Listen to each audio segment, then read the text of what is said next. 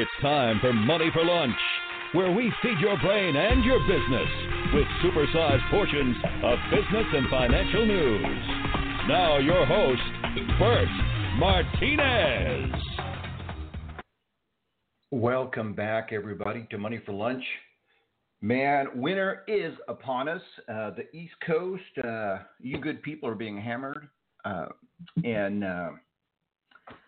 here in sunny Scottsdale, Arizona, just beautiful. You know, we're in our season, right? So snowbirds are flocking to us. And it's interesting that when I lived in Salt Lake City, snowbirds were people who were coming to play in the snow.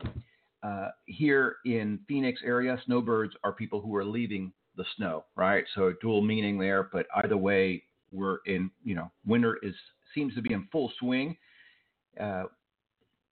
Very, what do you call it, mild or even warm October. Now we're just in full swing of massively cold weather.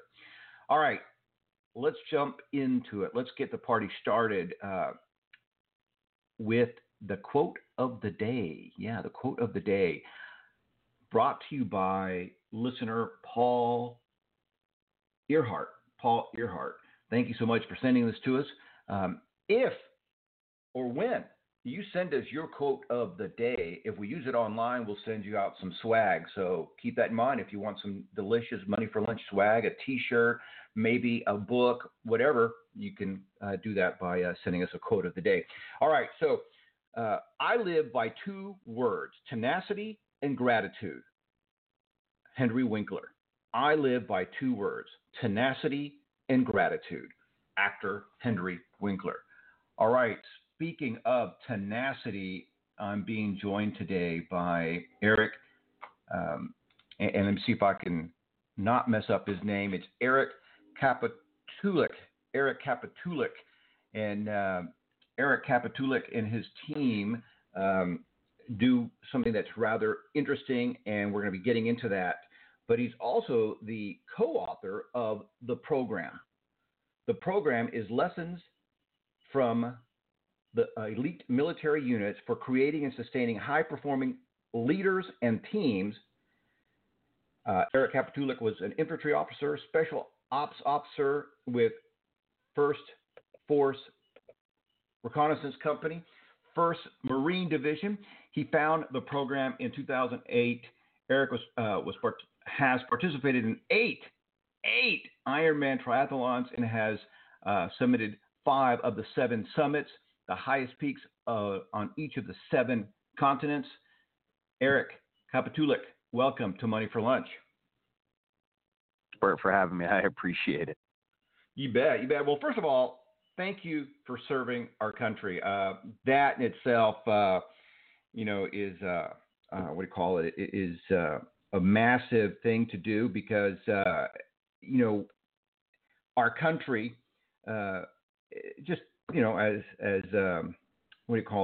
sometimes our country takes our brave men and women who serve our countries. Our military forces, our veterans, they're taken for granted. So thank you so much for serving.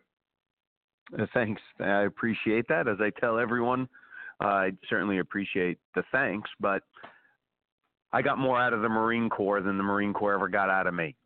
But I appreciate it, though. All right. So I want to get started with this the question I ask all authors, and that is, why write this book? I mean, obviously, the title and your background, I think that it's obvious that you are uniquely qualified to write the book, but why write the book? What got you from, special ops in the Marine to now doing what you do? Talk about your, how this happened and why write the book. So 2 questions in one. Sorry about that. Yeah, no, thank you. Well, I was very fortunate growing up being an athlete and getting recruited to play various sports. I was a 3-sport varsity athlete in high school, got recruited to do all 3 sports at various colleges at different levels, decided to play college lacrosse at the U.S. Naval Academy. had a great experience there. Upon graduating, served, as you said, in the United States Marine Corps, which other than husband and daddy, Marine is still my most. But served 8 years in the United States Marine Corps as both an infantry officer and then in Marine Corps Special Operations.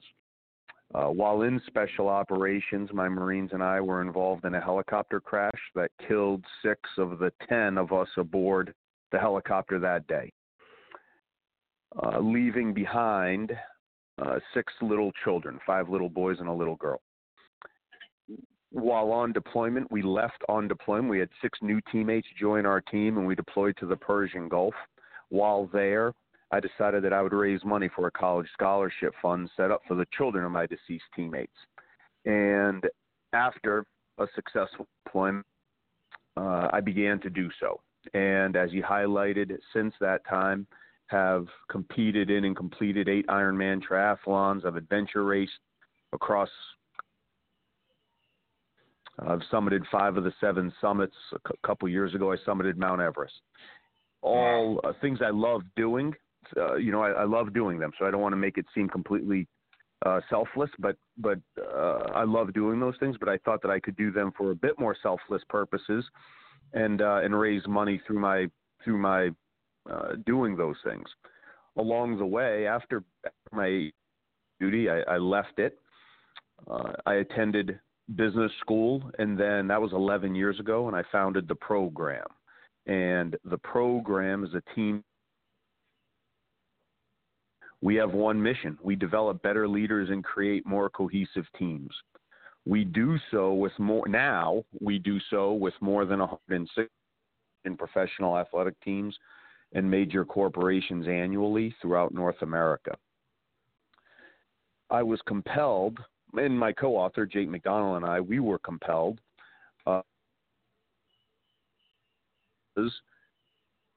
not only of our own personal experiences and the experiences, by the way, of all of our, or 7 of our teammates at The Program, but we were compelled to write the book because of our personal, what we learned in our own personal experiences doing some of those things that we've done as my teammates are military combat veterans, our experiences just in the military, as well as those things that we enjoy doing outside of it, racing in the Ironman, climbing the world's tallest mountains, etc.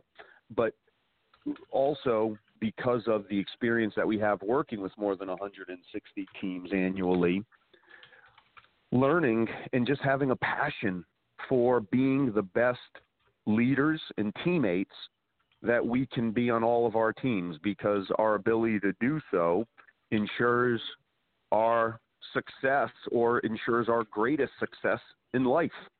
As we highlight, individuals can do well in life. Individual talent allows it. But great teams compete for championships on whatever the chosen battlefield may be. And great teams are comprised of great team leaders and great teammates. We're compelled to teach individuals what specifically that means, and it's what's compelled us to write the book. Wow, it's wonderful. You know, and that has to be a very,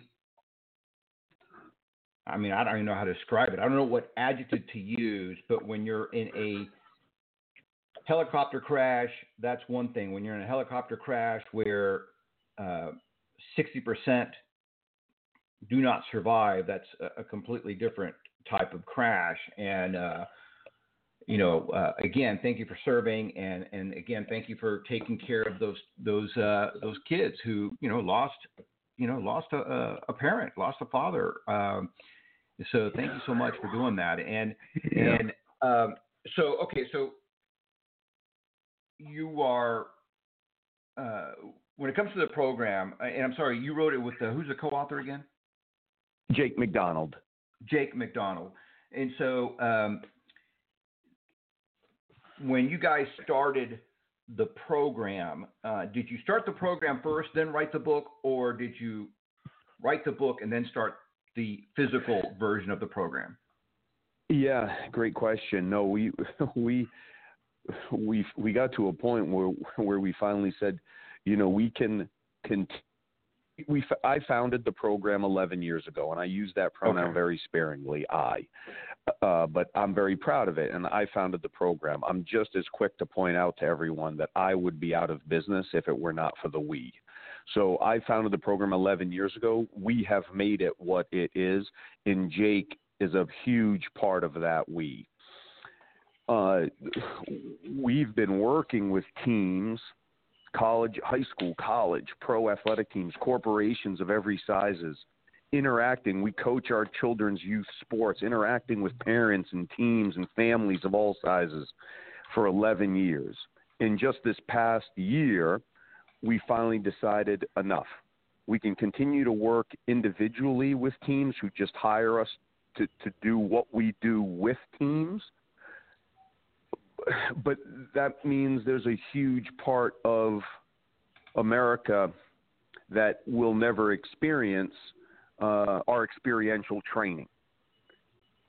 Let's write a book to make sure that we can reach as many people as possible and hope to reach as many as possible. And just in this past year, in 2019, after 11 years in business, did we write and publish and release our book by the same name. Gotcha. And kind of I'm going to put you on the spot a little bit here. What do you think? How will this book help readers do more and stop making excuses, you know, for not reaching their goals or for not taking action? Talk about this. Yeah. So great question. And I really appreciate it. And let me highlight first and foremost, this book will not do that for you. It will not do that for your listeners. A book doesn't do that. You have to make a choice not to make excuses. It's not inherently ingrained in us. We make excuses because we choose to make excuses. In our book, we do highlight why we make excuses, the problem with doing so, and how to ensure you stop, what you can do to make excuses a thing of the past. But ultimately, the book has no, you have to make that choice. All right. Okay. You cut out a little bit there. So say that again. I'm sorry. I was saying no book is going to make you stop making excuses. You, the reader, you have to choose to do so. And it takes effort. Specifically, though, discussing some of the points that we bring up in the book of what we discuss is, number one, in life, this isn't the program that believes or teaches this. This is science. What science teaches us, what biology teaches us, is that we either grow or we die. There's no middle ground. There is no true thing in life is just maintaining. Right. We're getting better or we're making excuses is the biggest roadblock that we have to getting better.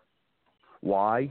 Because the difference between an excuse and a reason is a very, very thin line.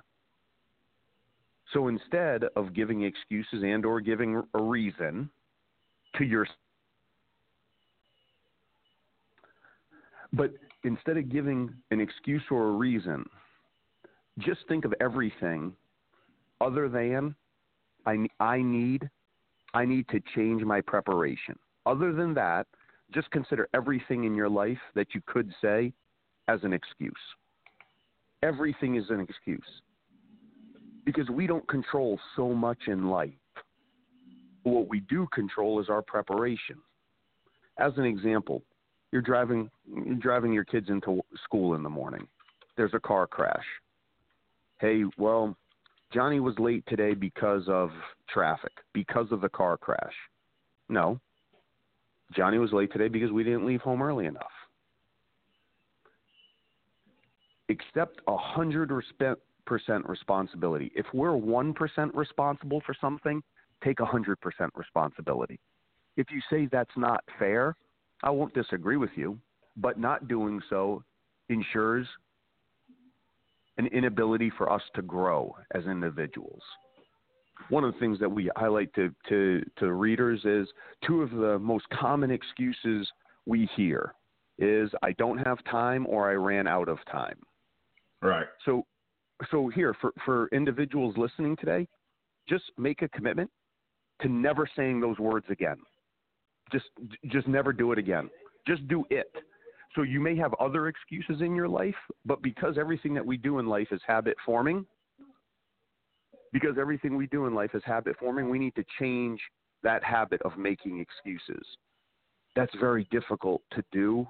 That's trying to stop making any excuse is the reason why the gyms are packed on January 2nd and they're empty by March 2nd or even February 2nd. We go from never working out to trying to work out every single day.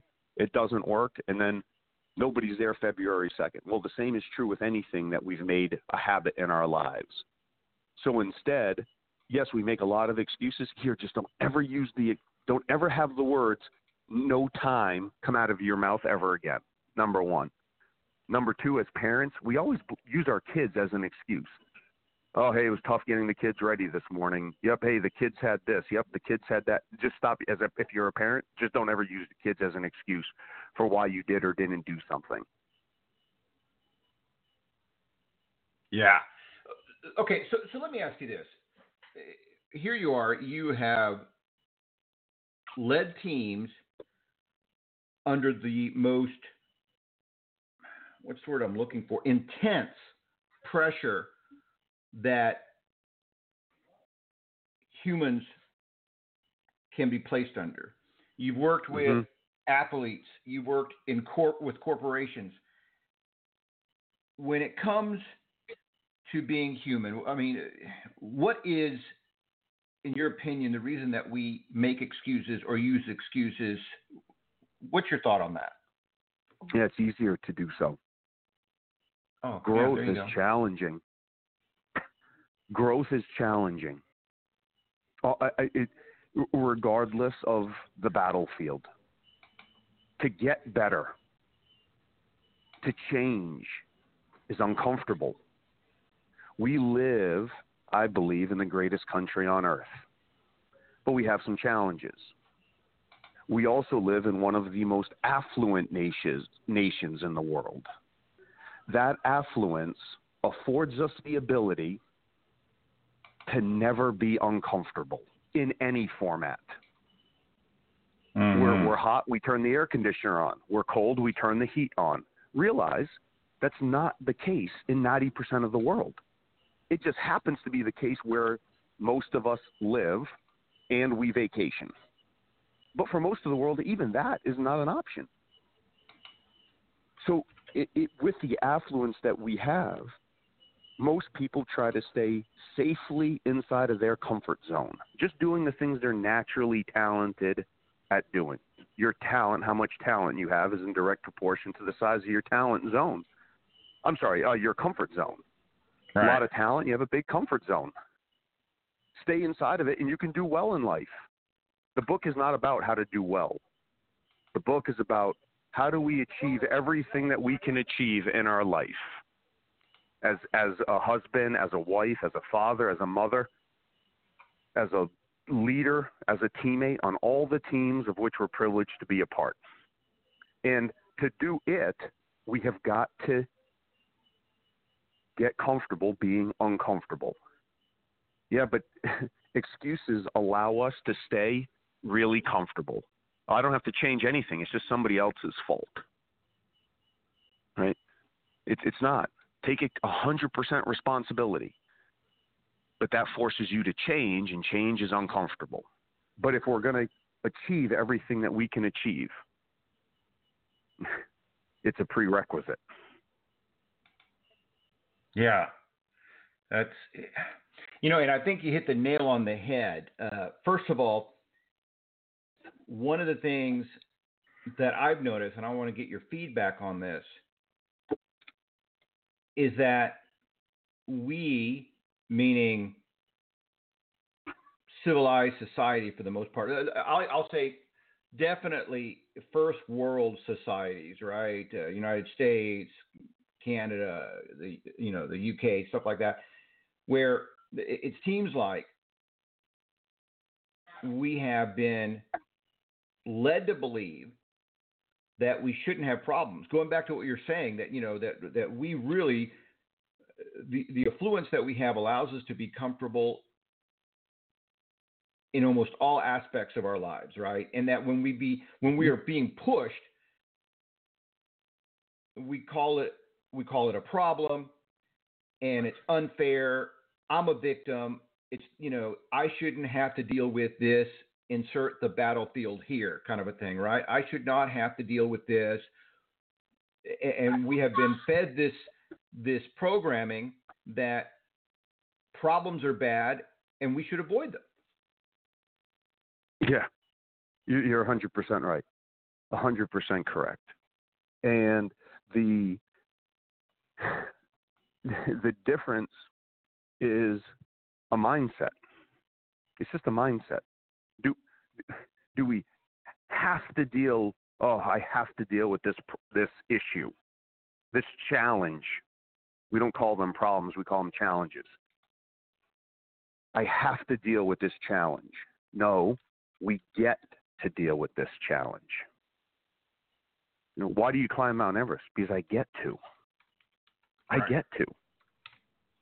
That's why. And what's interesting too is that I love this idea of get to, because look, back to what you're saying, you're either growing, you're moving forward, or you're falling behind, you're dying. And so one of the great things that we have as human beings is that we get to do hard things. We can do hard things. And what I have found interesting to me, and again, I want to get your take on this, is that it seems like as children, we don't mind doing hard things. We don't. It's like,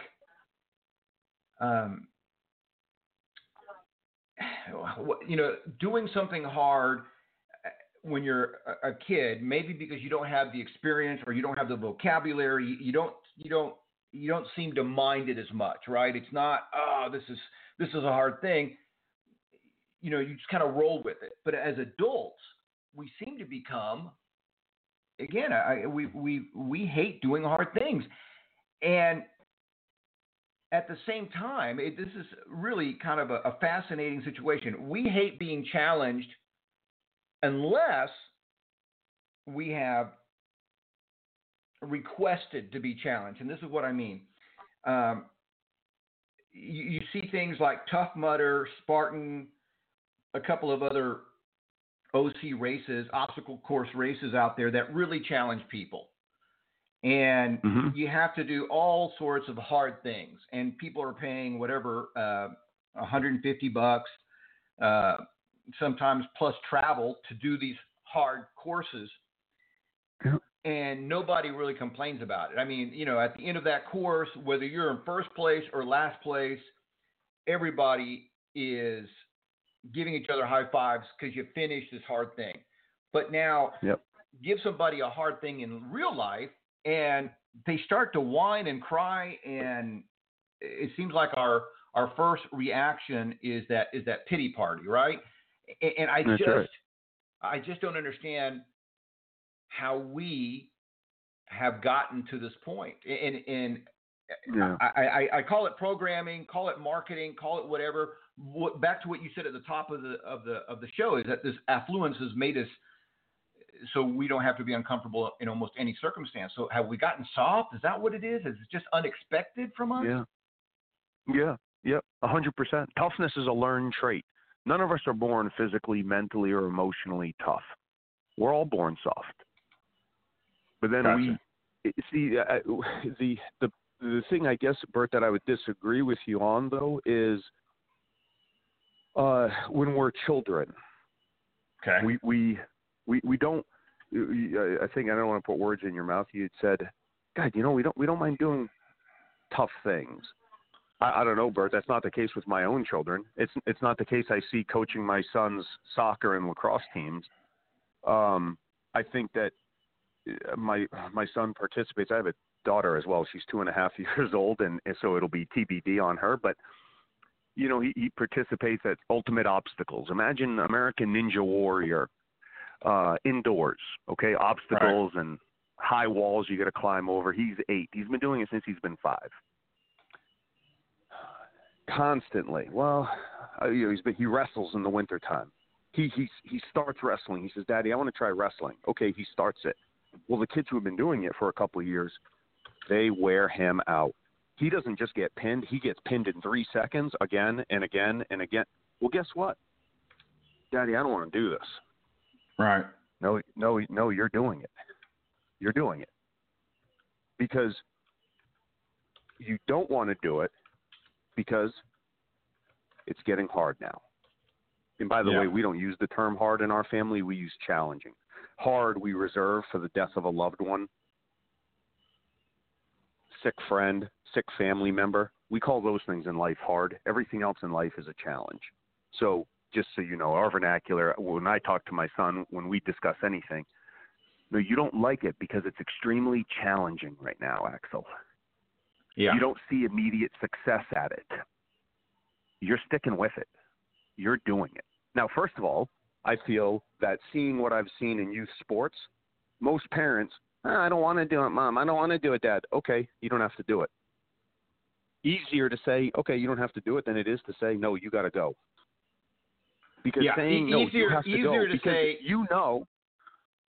Yeah, go ahead. I was going to say, no, I was going to say easier to say, okay, you don't have to, than to hear your child whine and complain and support them in this challenging endeavor. 100%. Look, my job as the parent, as the father of my children, is not to be his best, her best friend.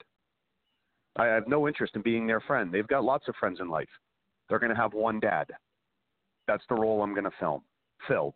And I hope and I try to have a wonderful relationship with them. A wonderful relationship with them. But that relationship is called father-son, father-daughter, not friend. And as their father, I know what's in their best interest. And what's in their best interest is to not quit when things get tough, to keep pushing forward, to challenge themselves everywhere in life because that's how they grow as individuals.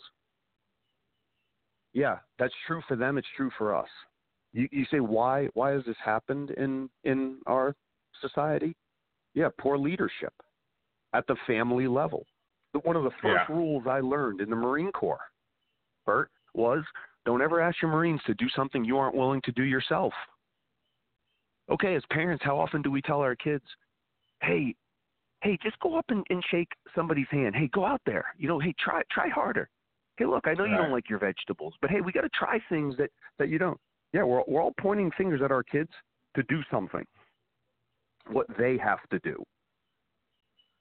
All right, so real quick. Don't ever ask them to do something that we're not willing to do ourselves.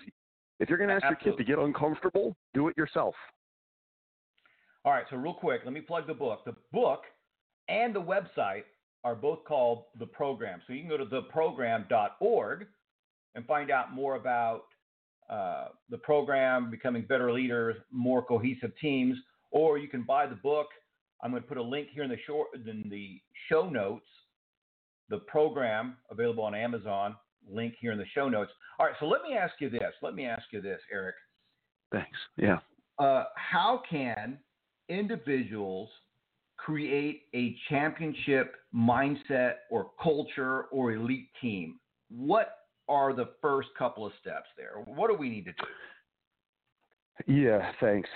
So first and foremost, as we highlight, the way we've broken up our book is, and I'm going to answer your question, but I think this is important.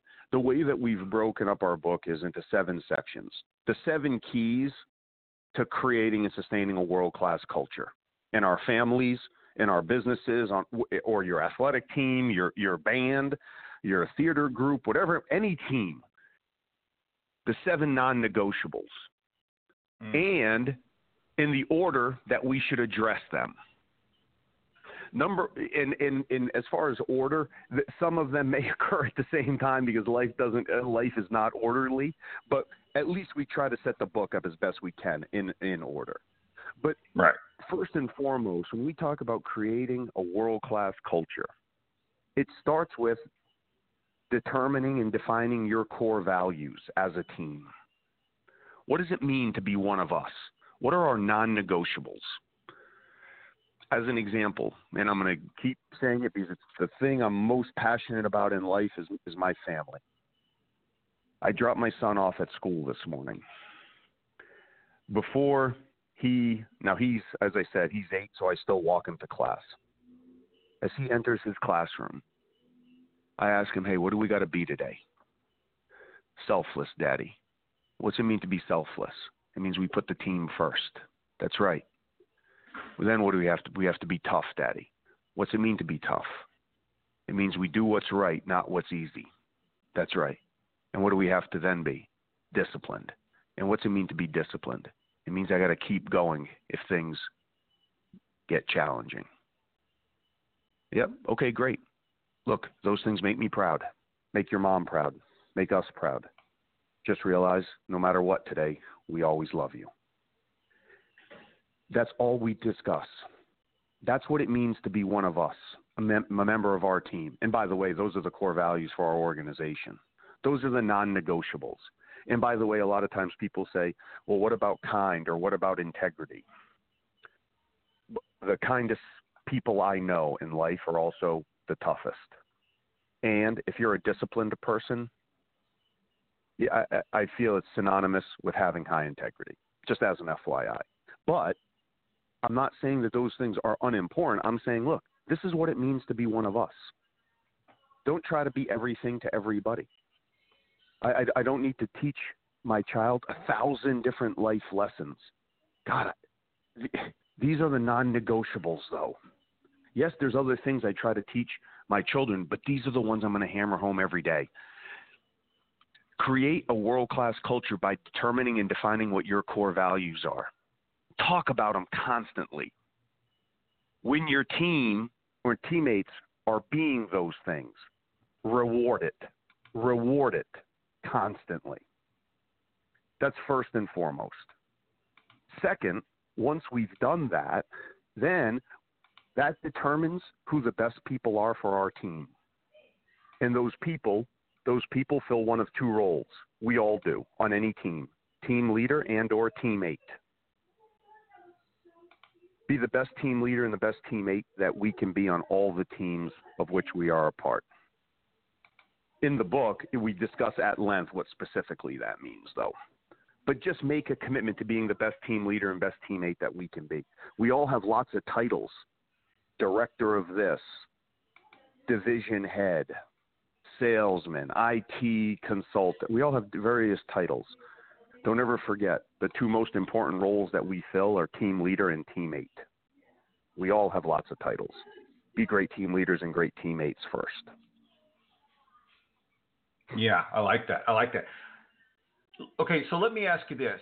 Speaking of tough, and I want to get your input on this, because I have found in my experience, and again, I've not done some of the tough things that you've done,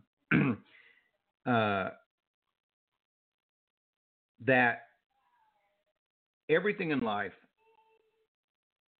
is,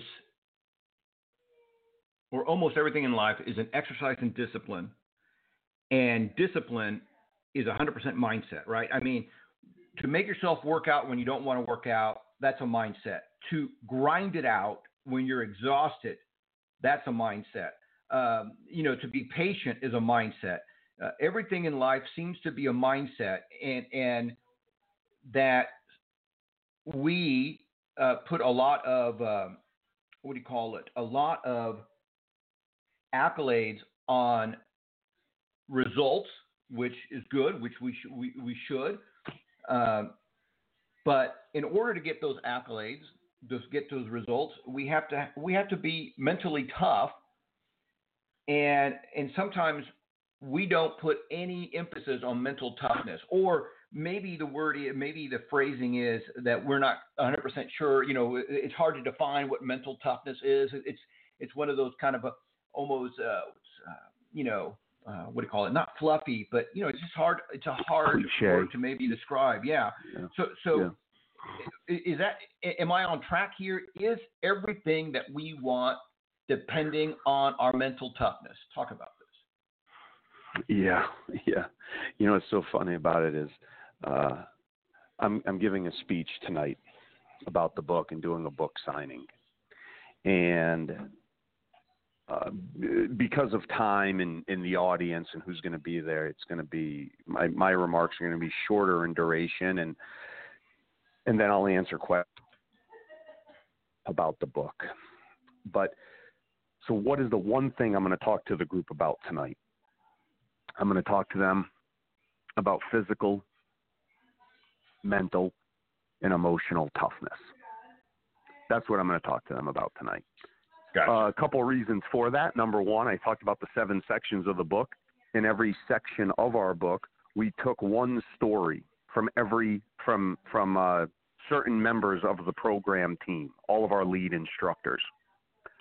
Sam's arm blown off in Iraq and its aftermath.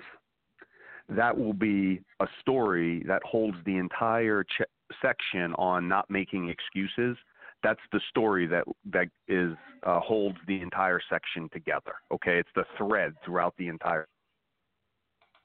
In our toughness chapter, I wrote about it, and I highlight my story of climbing Mount Everest. One of the things that was so tough about writing that chapter, Bert, is something you're getting at right now, which is, where does physical toughness, mental toughness, and emotional toughness, where are those lines delineated? Like, what's physically tough? What's mentally tough? What's being emotionally tough? Is that a mentally tough thing that they're doing, or would you consider it to be physically tough? Well, it's the single toughest thing I did while writing the book was trying to help people get their arms and heads wrapped around the differences there. But ultimately, what I highlight is, what does it matter? What people consider physical toughness, mental toughness, or emotional toughness. Right. Instead, let's just call it tough. And toughness is binary. You are or you aren't. It's a 1 or a 0. It's not a dial. Thankfully, though, it's a learned trait. You aren't born that way. No, none of us are. Unfortunately, if it's a learned trait, it means it can be forgotten. I highlight in the book that what's the toughest thing about climbing Mount Everest? The first 2 days that you're there. It's cold. I'm sleeping on rocks. Oh God, the food's not so good. Oh, I don't shower. Oh, there's no Starbucks. Well, I live in New England, so there's no Dunkin' Donuts. I mean, by day 3, you don't care anymore. Toughness is a learned trait, okay? Now, as we describe it, okay, physical toughness, a big part of physical toughness, a huge part of it, is physical fitness. People say, oh, my God, that person's so tough. No, they aren't. They're just in great physical shape. And I cannot highlight enough for anybody, regardless of age, the importance of physical fitness. The way it works is very simple. Physical fitness makes us more mentally tough. Again, that's not Eric Kapitulik or the program. That's science that teaches us that. And how does it do so? Mental toughness, our ability to continue to make good mental decisions when we become physically tired. The more we exercise, the more energy exercise provides for us. It's based on mitochondria in our cells, and I won't get into it all with you, but the bottom line is the more we exercise, the more energy we have. So I want to write this down. Hold on. I want to jot this down, make sure I got this right, because I love this quote. Physical fitness makes us more – what was that? It makes us more mentally tough? Is that how you said that? Physical fitness is a huge part of physical toughness is physical fitness. And the more physically fit we are, the more mentally tough we are.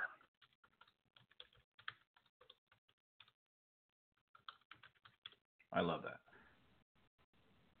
Right? Physical fitness provides us. It forces our bodies to carry more oxygen to our brains. Again, this isn't Eric Kapitulik. This isn't the program. This is science.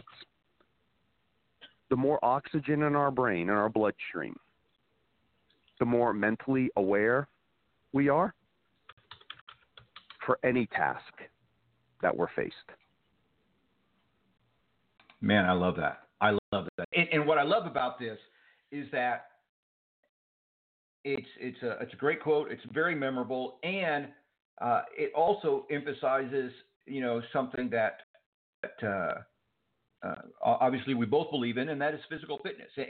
And physical fitness changes over time. So if you're, you know, a guy who might be physically fit at 25 is going to look different than a man or woman who's physically fit at 65. But still, physical fitness is very important. You know, my dad, bless his heart, died at the age of 95. He smoked, he drank, but he also worked out. Even when he was 95, he would get up in the morning and do some breathing exercises, lifts, and he would work out with dumbbells, whatever he did. And he still, like I said, he outlived everybody in his circle of influence. He outlived, all of his siblings. And yes, genetics do play a part, but still, his morning routine was to get up and work out for whatever, you know. That's right. And he was as, at 95, he's as physically fit as you're going to be at 95. But I love this idea, Eric, of the more physically fit we are, the more mentally tough we are. I like this, and that is so true because it reminds me of this old adage, and that is fatigue makes cowards of us all. And that is so true 100%. Because when you are exhausted, you don't want to get off the couch. That's right. Eric, we're out of time. And so I want to say again, first of all, thank you so much for serving our country. Second of all, for everybody listening, let's share this episode with everyone we know. The book, again, is called The Program. It's available at theprogram.org, where you can find out more about Eric and what he can do for you and your teams. It's also, I'm going to put it here in the show notes. Eric Kapitulik, thank you so much for stopping by today. Bert, thanks so much for having me. I really appreciate it. All righty. Good stuff there from Eric Kapitulik, former special ops officer, former Marine, and 8-time, talk about mental toughness, 8-time Ironman triathlete. That's incredible. Please, let's share this episode with everyone you know. Don't think about it. Just share it with everybody you know. Mental toughness. We all need to be more mentally tough. We all need to have better teams. Whether it's in the living room or in the boardroom, we need to have better teams. And as team leaders, we have to know how to create those teams. And I just love the program. Again, the links in the show notes. So please, let's share this episode with everyone you know. And as always, my friends, thank you so much for stopping by. And remember, you were created to succeed. Tune in Monday through Friday here on Money for Lunch. And check out our website at moneyforlunch.com.